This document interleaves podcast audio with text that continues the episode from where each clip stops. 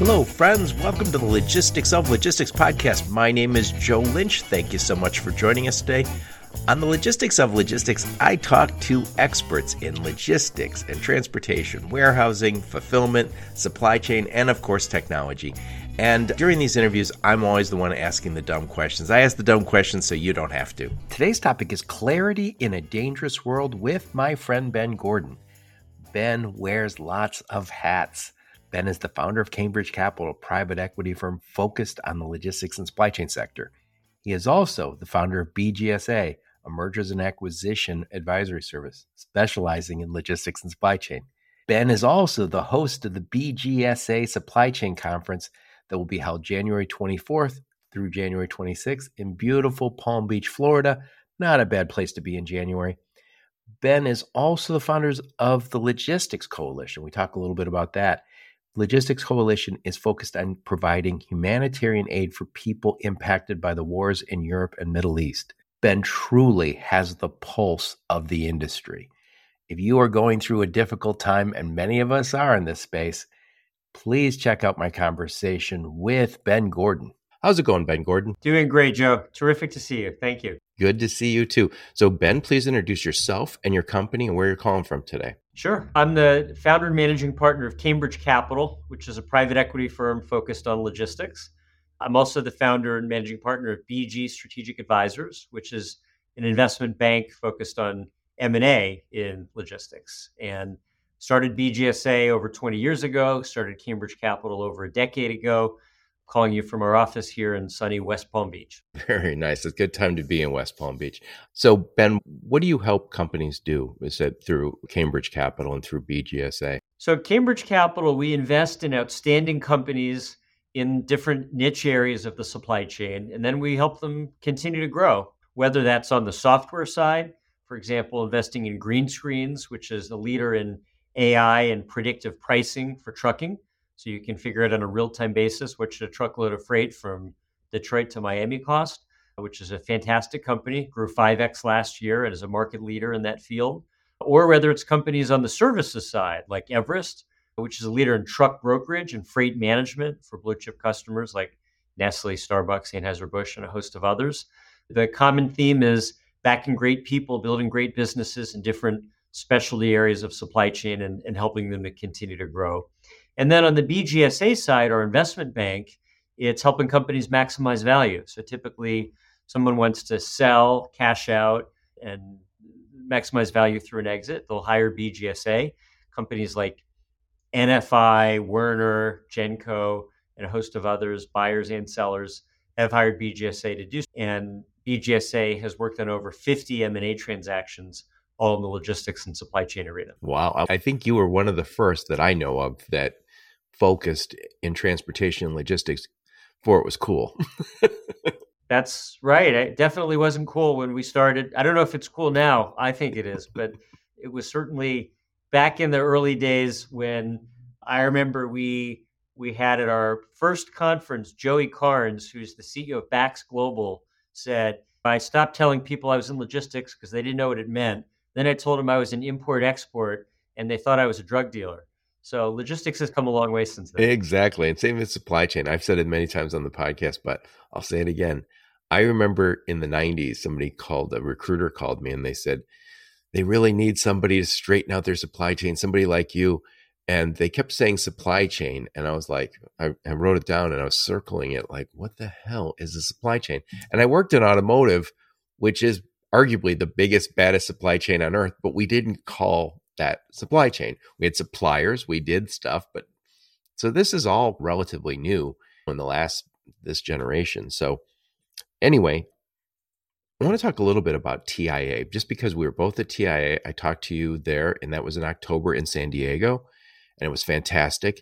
And I mentioned this before we hit record. You did Shark Tank, so I want to hear about Shark Tank.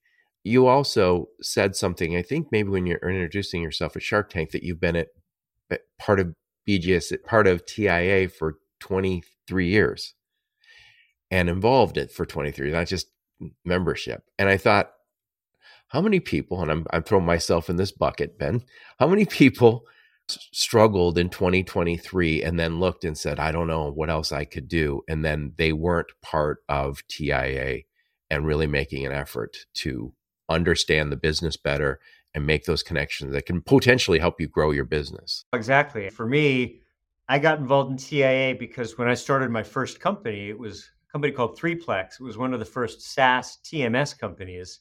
Nobody used those words back then, but that's what it was. And we were going to mid-sized three P Ls and giving them technology to help them automate their business and take what most people were not using a T M S for, and those that were doing something a, a lot simpler. Maybe it was spreadsheets. There were a handful of giants.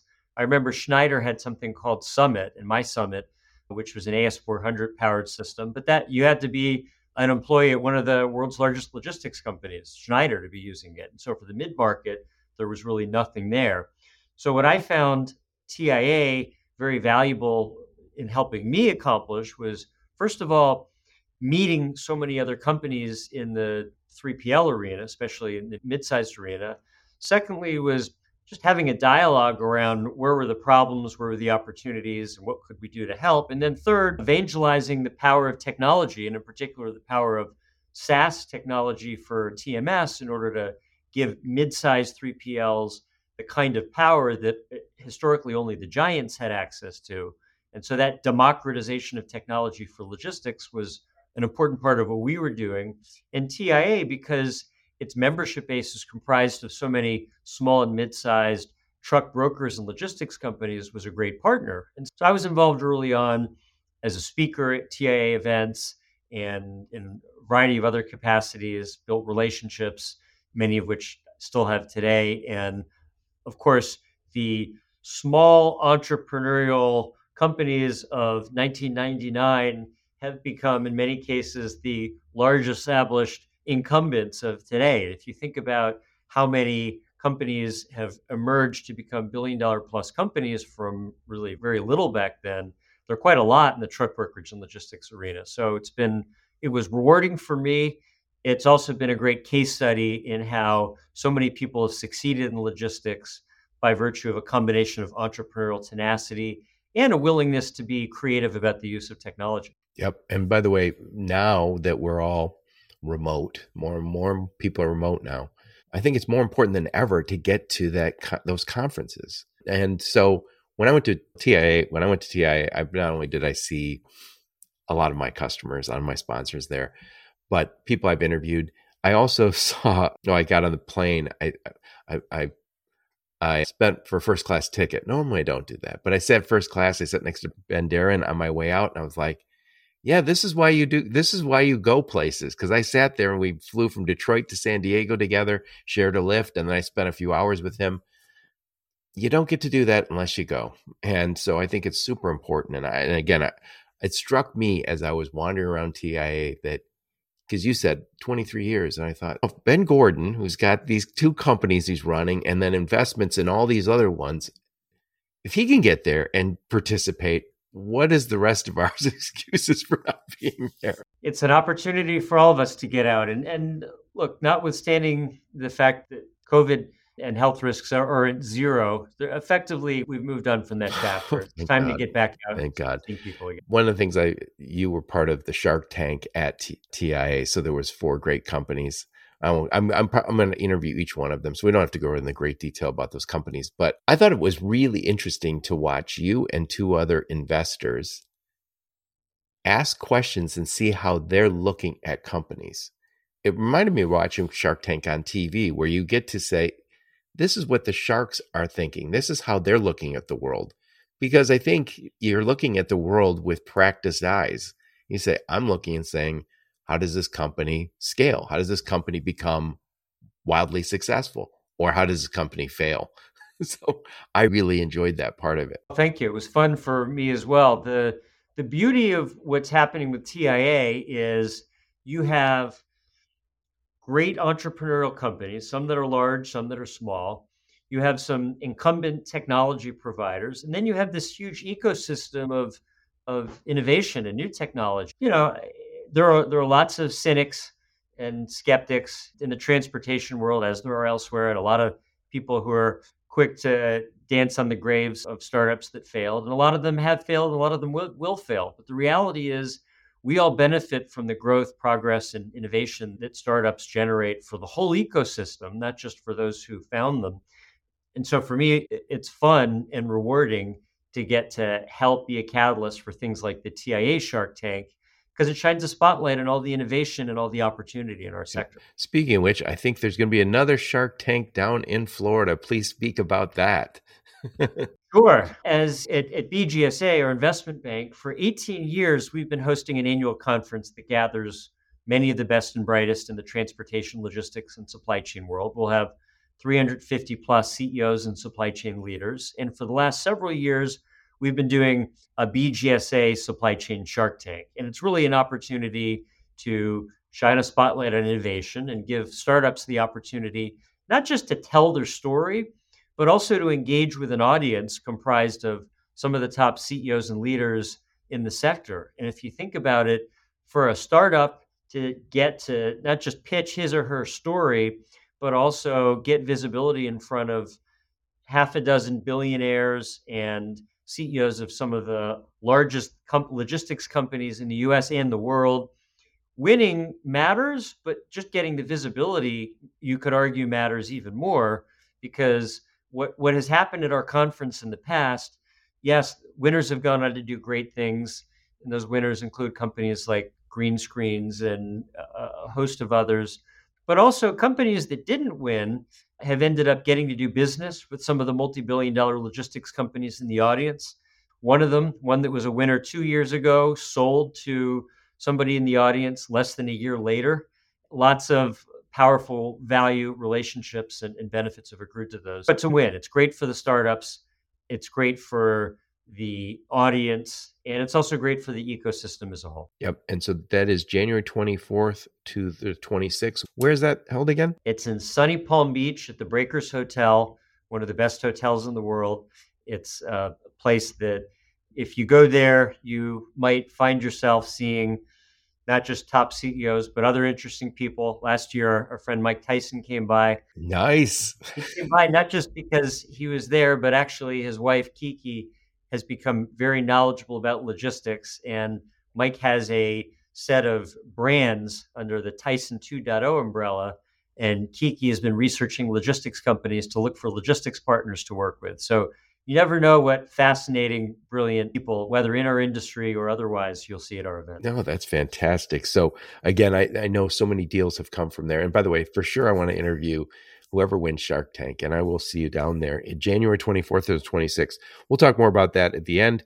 But today I wanted to talk to you about clarity in a dangerous world. And I thought of this after we were talking at T I A, and I wrote it down, and then I finally interviewed you. This the, the last twelve twenty-two. I won't publish till January, but it occurred to me that what we're always looking for from our leaders is clarity. And you've been able to provide that over and over again. It, again, I think it's an interesting view that investors have, and that you're talking to so many industry leaders, what their concerns are, what their challenges are, also how they've done it, how they've scaled. So we are in a dangerous place right now, Ben Gordon, and I want to talk about a few things. And but the first I want to talk about Ukraine, and also now, unfortunately, Israel, and what you're doing with the Logistics Coalition. Yes. First of all, thank you for asking. And I think it's vital that we all put ourselves in position to do whatever we can to help. I think from my standpoint, you know, as the saying goes, to whom much is given, much is expected. We all have benefited from the fact that, number one, for the majority of us that are listening to this podcast, we got a chance to grow up, live, and work and benefit from being in the United States, which is not only an amazing country in terms of freedom, but also economic potential. And it means that our capacity to, to have resources that we can use for good probably greater here than than anywhere at any point in time in history. And so I think that's an obligation for me and for all of us. For Ukraine, my involvement began a little over two years ago. We bought a logistics company at Cambridge Capital called Everest. And Everest is based in Chicago, but actually the majority of their people were staffed in Kyiv, Ukraine. And Everest found that they had a terrific, high quality, highly educated, cost-efficient, loyal, talented workforce that also gave them twenty-four seven time zone coverage for their blue chip customers. So I went over in September of twenty twenty-one, got a chance to meet with the team in Ukraine, was blown away, not just by the caliber of the people, but also by the country. And what stood out to me was when you go through Kyiv, and undoubtedly it's different today, sadly, thanks to Russia's war against Ukraine. But when you walk through a place like Kyiv, what you're struck by, what I was struck by was, on the one hand, the beautiful architecture and the reflections of, of the past. On the other hand, also uh, architecture uh, that's a legacy of the Soviet domination that's big, imposing, drab, designed to make Ugly. You feel small. And there's this constant tension be- between those two elements. And then similarly, when you talk to the people, on the one hand, it's uplifting to see the entrepreneurial drive, energy, and enthusiasm. And it reminds me of some of the best of w- what I've seen in Silicon Valley and Boston and Austin and other tech- uh, technology hubs.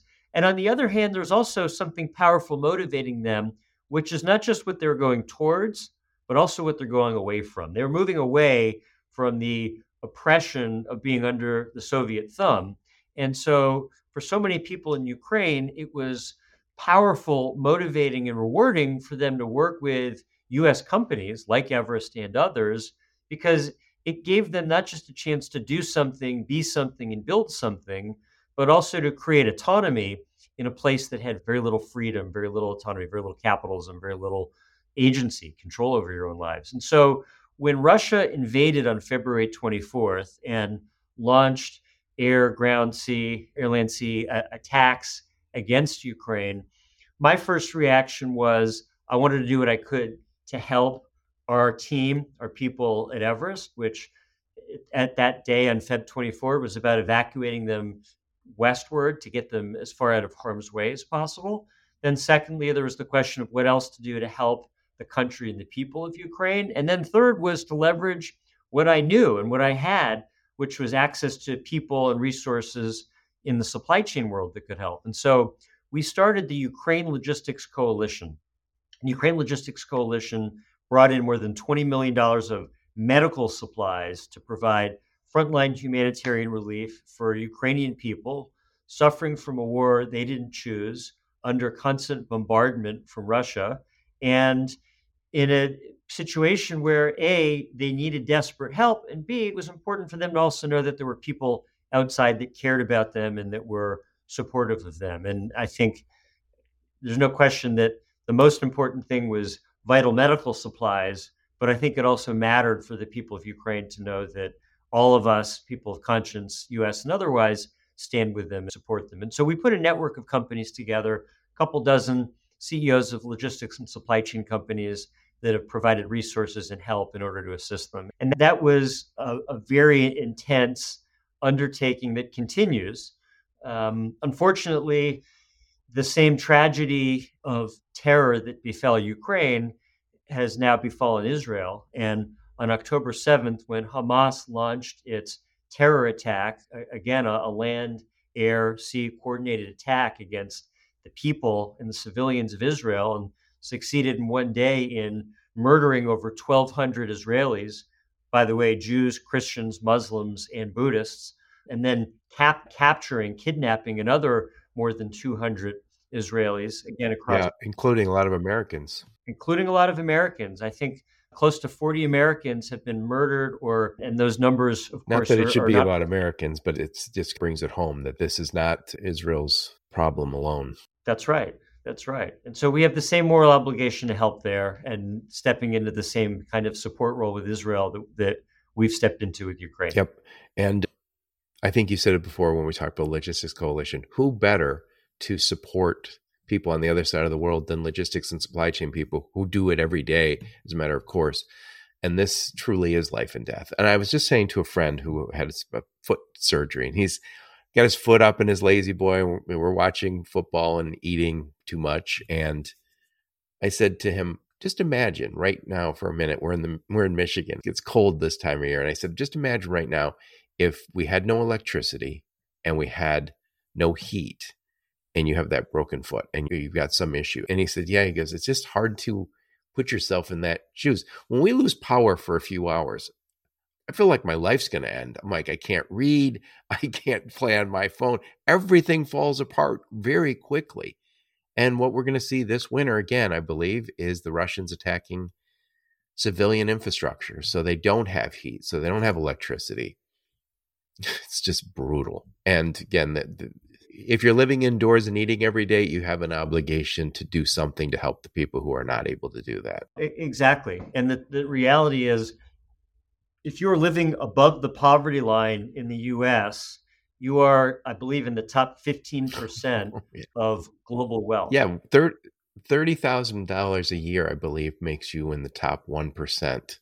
So when you hear everyone's go, oh my God, so-and-so is in the one percent. So are you if you compare the rest of the world. Don't just compare, you know, wealthy people in America. Exactly. And as here we are, as we're approaching Christmas and New Year's, it's I think a good time to take stock and to recognize how much we have to be grateful for, how much blessings have been bestowed upon us, and again, how much moral responsibility I, I believe that places on us. Yep. So I'll make sure I put a link to the Logistics Coalition so anyone who wants to get involved still need help. This is still just a drop in the bucket, twenty million dollars. Thank you so much, Ben, for leading the leading the charge. But I know you would like it to make two two hundred million and and then two billion. I'll put a link so anyone who wants to get involved can reach out and talk to you. Next, I want to talk about the down freight market. Not deadly, but painful for those who are living through it. Ben, please provide us clarity. Tell us it's going to be okay. It, there, it will be okay, but we are going through a painful recession. And I think the sixty-five percent drop in truckload freight rates over the last year and change is, of course, profound, incredibly painful, particularly for those on the trucking side or the freight brokerage side. And it's a microcosm, of course, of what happened in the international freight side the prior year. And I think the good news is, I believe we've hit bottom. I believe things are starting to improve. If you look at freight rate da- uh, data, whether public data that's published, the work that my friend Chris P- Pickett puts out in Pickett Line Research elsewhere, it reflects that things bottomed a few months ago and they've, they've started to improve. Still at a low relative rate, but some stabilization. I think so. A couple of thoughts. One, why did it happen? I think it happened partly because the massive inflation in freight costs brought on by COVID has deflated. And so you think about it in twenty twenty, twenty twenty-one, because there were shortages of everything, you were willing to pay more in order to get something. It wasn't a question of cost. It was a question of would you get it or not, whether that was semiconductor chips or toilet paper or chicken or any number of other things in between. We had all these shortages, and therefore people were willing to pay more to get whatever they could, period, full stop. That has gone away. Secondly, you had this huge artificial spike in demand. The spike was fueled in part by government policy, by the, the money the government was giving out, so that if you were uh, the, the ninety-nine week unemployment insurance, for example, that, that artificially stimulated consumer spending, obviously the, you know, the various other COVID spending programs. And of course, that money provided a, a temporary spike, and then that spike uh, reverted to normal after that. Third, you have capacity. If you were working for J B Hunt or Schneider or some other trucking company in twenty twenty, and you saw all this growth, you might have thought, hey, this is a great time for me to go quit my job, buy a truck, and go into business as an owner-operator or, or try to build a trucking company. And it sounded great, but many people mistook a cyclical upswing for a, sec- a secular upswing, meaning they thought things would continue to go up when, in fact, it was just a temporary uh, top-of-the-cycle moment. And so too much capacity came in. That, of course, was fueled by a fourth factor, which was Z I R P, zero interest rate pricing. So if money was free, because you could borrow for a very low rate, you were more likely to borrow. And of course, there were all kinds of incentives to do so. So if you and I started Joe and Ben Trucking, and we went to the bank and we borrowed to buy a couple of trucks, and the bank was willing to lend a very high percentage of the truck value, and they were willing to do so on a cost that, that was very low. Maybe instead of buying two trucks, we bought three or four or five. And you and I might have thought that was a great decision in twenty twenty-one, and it doesn't look so good anymore. So all those artificial props from twenty twenty, twenty twenty-one have disappeared. You knocked out the props, The business fell back down. You could argue that a lot of it was just a regression to the mean, going back to the way it was in twenty nineteen, and things then fell a little bit further from there. But fundamentally, we lived through the spike and we've lived through the drop. Things seem to have stabilized. If you look at pricing data, capacity data, demand data, all of it seems to be incrementally better today than it was three months ago. Not a lot, but that at least provides some confidence that that we've reached a point of stability. So my view is the worst is behind yeah, us. Yeah, so we're talking on twelve twenty-two. This is my last interview of the year. This will publish in the first week of uh, January. Clearly, we did not see that recovery, full recovery in the fourth quarter. Like many of us thought, six months ago, we all thought fourth quarter, first quarter. Now it feels like maybe it's not going to be, well, I won't put words in your mouth. Do you think we'll see more of that bull market in the second, third quarter rather than the first? I, I do. I think it'll take a few months for things to continue to improve. Is it the second quarter, the third quarter, the fourth quarter? My my view is most likely the third quarter. But again, we're already starting to see demand strengthen while capacity is at least staying stable or declining a little bit. Those are good things for everybody in the yeah, sector. I believe I've had Chris Pickett on the podcast talking about his research. And one of the things he said is, Joe, he said, if you look at, getting back to Ben and Joe own some trucks, and we say, things are looking good. Our customers are asking us to do more and more. It's time for us to buy another truck or two. So we buy two more trucks. The company right down the street might be going through the exact same thing. And what Chris said is, what all makes sense in your, you're making a good business decision, but if everyone else is making that similar decision, that's how we end up with this tremendous overcapacity. And that's why I always think it's important to talk to people like you who have the view from the top. You're looking at the industry as opposed to one company. And I think this is why we need research like what Chris is providing, because there's so often it's easy just to go, Ben, we are making the right decision. All of our customers want more from us. Let's buy two more trucks. But if we knew everybody else is buying a ton of trucks, we might say, why don't we hold off and buy the trucks when those guys uh, go out of business next year?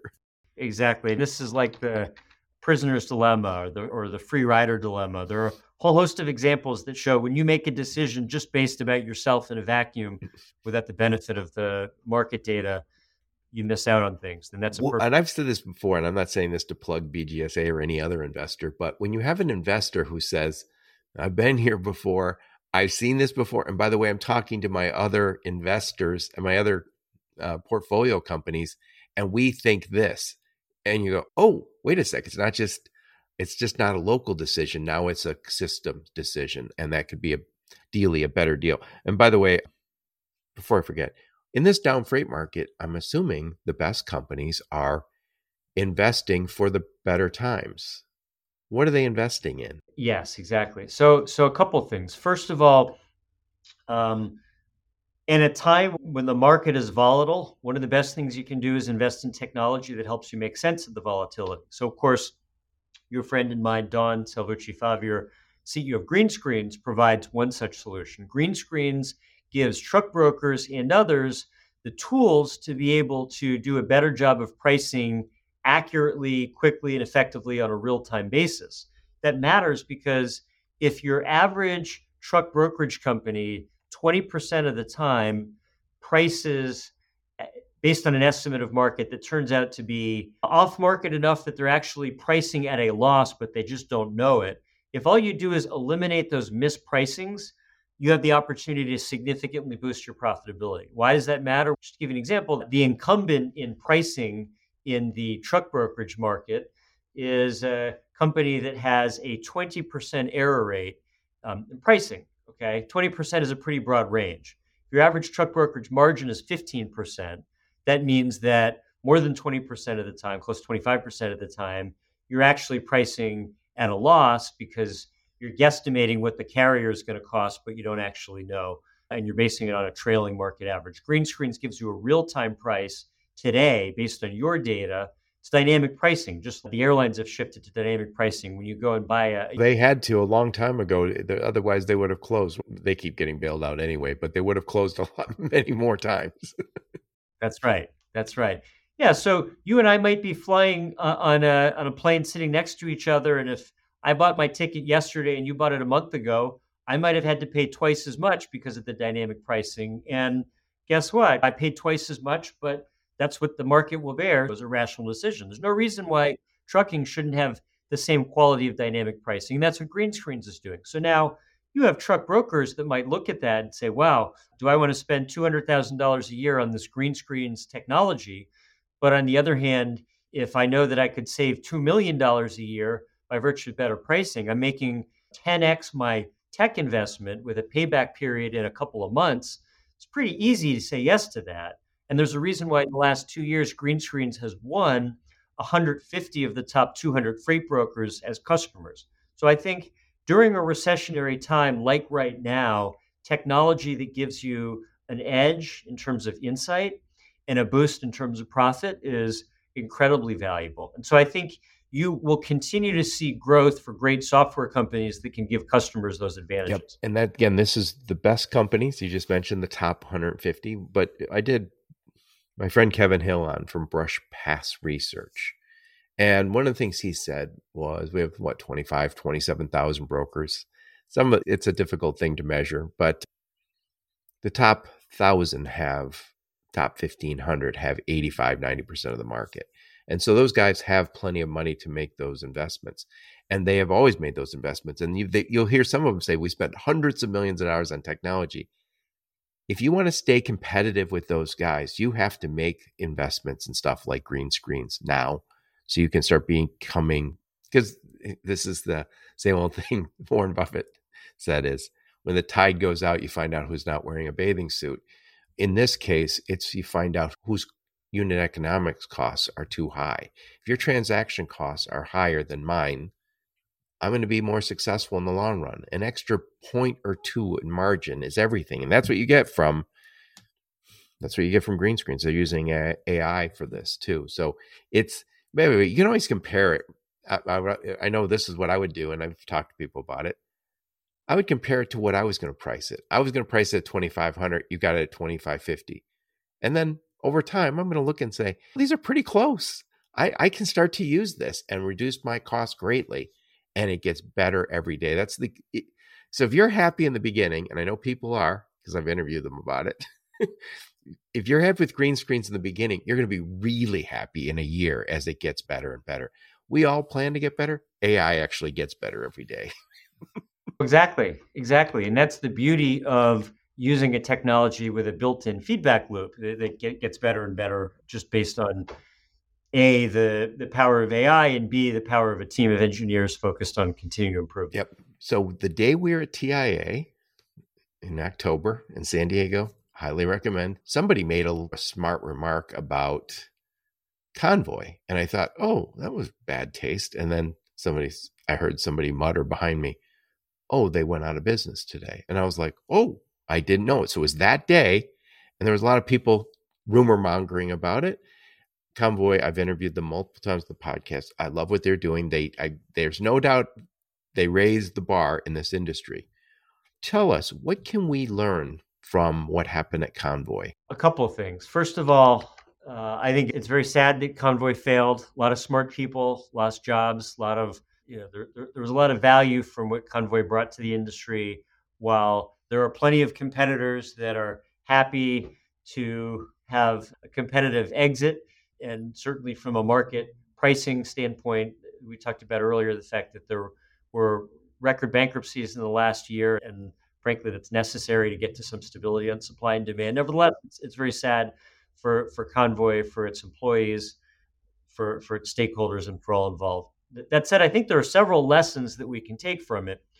One is, while Convoy had great technology, guess what? So do Echo, C H Robinson, R X O, Transportation Insight, and plenty of other major players in truck brokerage and transportation management. I think it's a mistake for people to say that the digital brokers are going to put the traditional brokers out of business. It's just not true. They're not the only ones that have innovation. I also think it's not true to somehow claim that digital brokers are software companies. They're not. They're they're tech-enabled right. services companies. Right. Just like Echo and C H Robinson and R X O, and, and the others are. So I think there's a level, there's a, a truth in advertising and understanding what these companies are, what they do, et cetera. They thought they, they, they I think they genuinely thought we are engaging that way, and we're not going to be valued as a logistics company. We're going to be valued as a technology company. And I think, again, the, the people invest in this, the wealthiest people in the world. It's not, if you look at that investor list, you go, those guys just don't miss very much. Right. And what does that tell you? I think it tells you that the the world of technology is not just software. It's also tech-enabled services. And I think, and this brings me to the third point, from a valuation standpoint, a lot of people valued services companies like software companies, and it just wasn't a rational thing to do. Greenscreens is a software company. Reverse Logics, which powers reverse management, returns management as, as a software business, that's pure software. The revenue that people pay them is a subscription fee or a transaction fee for software. They're not getting paid on transactions. It's just not the same thing, right? So I think there's just a level of clarity as to what, where are they actually, and how do you think about value? That's what we're paying you for, Ben. Clarity in a dangerous world. So I'm doing my best. That's it. And one more point of clarity. Debt is, Warren Buffett said that options and, and financial instruments could be weapons of mass destruction. And debt could be a weapon of mass destruction too.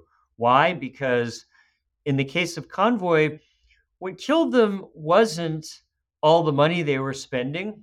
What killed them was they the the burn rate was high and it was a problem, but it got magnified by the debt that they raised debt a couple of years ago. Why'd they raise debt? They could have raised equity or debt. Their thinking was, hey, if I raise equity, it's dilutive. And I go from owning this much of the company to a little bit less. I'd rather not have my equity stake diluted. Uh, I'll just borrow. And if I borrow, it's free money, right? The rate, the rates are low. It was pretty cheap then. And as long as the company kept growing, debt was a, a great move. I mean, if you think about it, if you and I buy a, I mean, it, it, it's true in any scenario. Think about it in real estate. Let's say that you and I buy a house, million dollar house, and we put an eight hundred thousand dollars mortgage on it, and we pay twenty percent down, two hundred grand. And let's say that the house doubles in value over the course of ten years. Well, you and I don't double our money. We much more than double our money, because if we sell it for two million dollars, we got leverage. We've got, even if we didn't pay a nickel down on the mortgage, we've got leverage. So our two hundred grand is now worth one point eight million dollars. We've made nine times our money.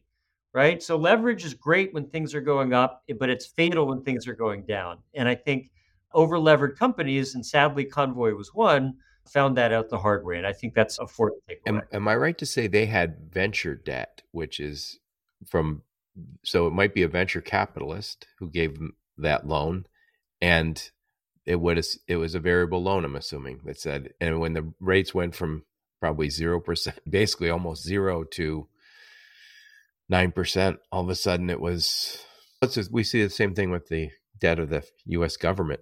All of a sudden the debt is eating the rest of the budget. Yes. And and that's exactly right. So listen, from a U S government standpoint, we've had, we had forty years of almost uninterrupted economic growth, a couple of small recessions along the way. But part of the reason why we had such a great run was we could borrow seemingly unlimited amounts at seemingly minimal interest rate costs. If we're entering a period where the world won't let us borrow at such cheap rates, this year our interest expense alone is greater than our defense budget. So that has meaningful impact on America's competitiveness. So it's true for governments, it's true for companies. Debt is powerful on the way up, but dangerous on the way down. Yep. Yep. So Ben, we talked about green screens and, and making some investments in, in, if you can, in these down times, because again, the top companies, the top one thousand companies are doing this. If you want to stay competitive, you're going to, and that, and there is the ability, you don't have to spend a billion dollars a year to stay competitive, but you have to make some of these investments. What besides that, what do you say to, to a freight broker who is struggling right now to say, hey, look, Ben, you're telling me better times are coming. What should I do today? Look, I think, first of all, I have tremendous empathy for freight brokers that are in that position, because look, I've been there too. I've been an entrepreneur and founder of five companies over my career, and things don't always go up into the right. And you know, I've made plenty of mistakes, And I've also had to fight through plenty of economic downturns. And whether it's your fault or not, your job as the entrepreneur is to figure it out. So that's not an easy position to be in. And I have a lot of empathy for other entrepreneurs that are in that position. The second thing that I would say is, look, you have options. If you're building a freight brokerage company and you're fighting through the current economic cycle, one option, one option is that you can sell or merge to become part of something bigger. And even though you might think, gee, why would I sell when it feels like the bottom of the cycle? And I remember two years ago, the business was better, profits were higher, valuations were higher, et cetera. The issue is not comparing yourself to the past, it's comparing yourself to the future. And put that aside to sunk cost. You can't roll back the clock. We're not in twenty twenty-one anymore. The real question is, what do I do right now that maximizes my value over the next several years? I would argue that in this ecosystem, it's more valuable than ever, A, to be a part of something bigger, B, to have access to great technology, C, to be able to leverage buying power, whether that's buying power with respect to the carrier side or the use of technology or the use of other services. And then D, customers are increasingly interested in bigger and, and broader capabilities and solutions. So therefore, it just makes sense to be a part of something bigger. So now you might say, all right, that's great, but I don't want to sell and cash out at the bottom. Great, don't sell and cash out at the bottom. Our portfolio company, Everest, in truck brokerage, for example, is working on a couple of interesting deals with terrific companies, and we'll probably do at least one and hopefully more, where those companies have great management teams. Everest is buying them, but the owners are also taking equity in the business going forward, plus earnout. So they will get the opportunity to benefit from being a part of something bigger, all the advantages of buying power, technology, back office infrastructure, and more, and then get paid three ways, one with cash at close, two with earnout for their own growth, and then three with equity as a part of the combined enterprise. And my, my belief is that a great company in that position will make more money, have a better outlook, also, frankly, get to have more fun and spend their time on the things that they want to be doing, and be more effective as part of a consolidation. And so I think that was actually a great time to be on offense like that. Yeah. And by the way, one other thing, Ben, we don't think of selling your company as going public, but it has the same impact. You get a little bit of money, right? And and maybe you keep some piece of it. So you got that upside. Jeff Bezos owns, from what I, last time I looked, seventeen percent of Amazon. He's done all right. He's doing okay. He's doing all right. now he lives. Right. Now he's a neighbor down that way and down in Florida, right? Just because his, only because his parents are there, Ben. No other reason. And Bill Gates, he doesn't own all of Microsoft anymore. These companies went public. You might never take your company public, but you can sell. You can sell into some larger entity and watch that that smaller piece grow into a much bigger chunk of money over time. Not a bad way to go. Anyway, Ben Gordon, enough of my blather. I want to wrap this bad boy up. First off, one more time, B G S A. Tell us a little bit about that conference coming up January twenty-fourth to the twenty-sixth. The B G S A conference, it, for eighteen years, has been the gathering point for many of the best and brightest in the logistics and supply chain world.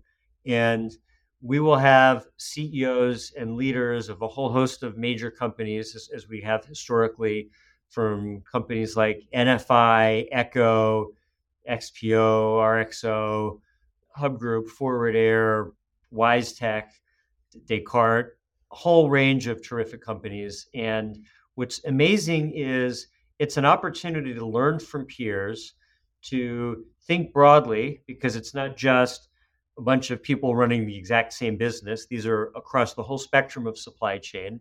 It's also a terrific forum for strategic and deal discussion. Lots of major deals have happened there. Uber Transplace came together there, for instance. And so whether your goal is to learn, to build relationships, or to come up with some great targeted deal ideas as a buyer or as a seller or, or otherwise, the B G S A Supply Chain Conference is where all of that happens. Awesome. Awesome. So I'm going to summarize. I want to get your final thoughts on it. You can put a big bow on this. So we've talked about a lot. And again, I'm talking to Ben Gordon about clarity in a dangerous world. So we talked about the problems in Ukraine and in Israel and how we can help through the Logistics Coalition. I'll make sure I put a link to that website and also to the previous conversations we've had about it. We also talked at length about this down freight market. I'm also going to put a link to Greenscreens because you mentioned, I just did an interview with Werner and Greenscreens. Werner is using Greenscreens and it's good enough for Werner. It's probably good enough for you guys. Also, we talked about the failure of Convoy and what we learned from the, that failure. And again, it's great lessons. We also talked about B G S A and we talked a little bit about these technologies and tactics that can help us be survive and be competitive in the coming quarters. Put a big bow on this one, Ben Gordon. I would say the bad news of the last year is that we've lived through the worst freight recession of our lifetimes. The good news is we're still standing collectively, and this is an industry that I think is poised for growth, innovation, and success in the coming year. I think the winners will be companies that, number one, use technology to create competitive advantage, like the one hundred fifty plus truck brokerage companies using Greenscreens. Number two, companies that do a great job of specializing and being the best in a specific area. Our friends at Reverse Logic specializing in returns, for example. Number three, companies that are laser focused on productivity gains, whether that's powered by software, by using offshore labor like Everest has done, or otherwise. And then number four, that are thinking aggressively about growth and value creation, whether that's as a buyer or as a seller where you merge into something and take equity. If you're in truck brokerage, certainly Everest is interested in talking to you. If you're in L T L consolidation or cold chain logistics, our friends at B O A Logistics would be interested in talking to you. But above all, now's a great time to have a point of view and to figure out where do I, where can I be the best and what, what can I do to drive that differentiation. And I think if you do that, history has shown that some of the best businesses have come out of difficult times. N F I was founded in nineteen thirty-two during the jaws of the Great Depression.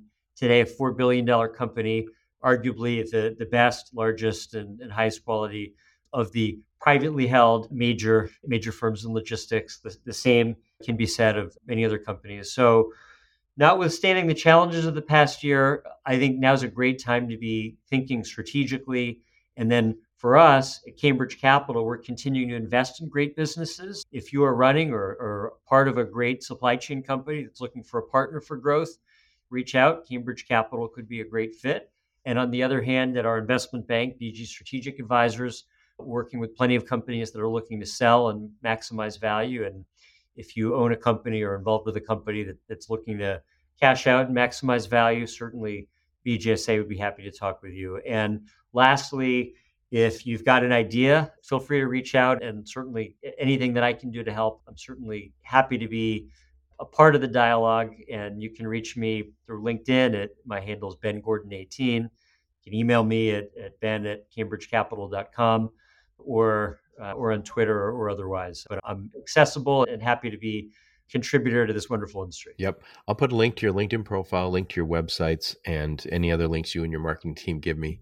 Ben, I know I normally ask people what conferences we'll see you at, but I know I'll see you at B G S A January twenty-fourth to twenty-sixth down in Palm Beach. I'll also see you at Manifest, which we were talking about before we hit record. Manifest is it's a fantastic event. I know this coming year, I have to plan better because last year I decided, oh, I'm just going to wing it a little bit. I, I was, I did some interviews there, but this year I'm going to be strategic. And I will say that with four thousand plus people there this coming year, and by the way, more shippers than ever, really, they, they even changed the name to say the future of supply chain and logistics. So definitely want to get it to that conference. And again, be strategic, buy those airline tickets now, buy, buy the, it's cheaper now to buy it. And keep in mind, it's the same week as the Super Bowl, so it's the first week of the is the first week is the Manifest. The second week, part of the week is Super Bowl. By the way, Ben, I'll see you there, and maybe we'll pick up some cheap tickets to the Super Bowl, fifty, a hundred bucks, something like that. There you go. There you go. Have a great show. Thank you. Great to be with you. It's always nice to talk to you, Ben. Thank you so much for providing that much needed clarity. Thank you, Joe. Yep. And thank all of you for listening to my podcast. Your support's very much appreciated. Until next time, onward and upward. You have been listening to the Logistics of Logistics podcast, where we engage with leaders in the logistics and supply chain community. If you like what you hear, please subscribe, hit the like button, and leave us a nice review on Apple or Spotify or wherever else you listen. Also, please check out our videos on YouTube and connect with us on LinkedIn. We're very big on LinkedIn. And you can also reach us on the logistics of logistics dot com, our website.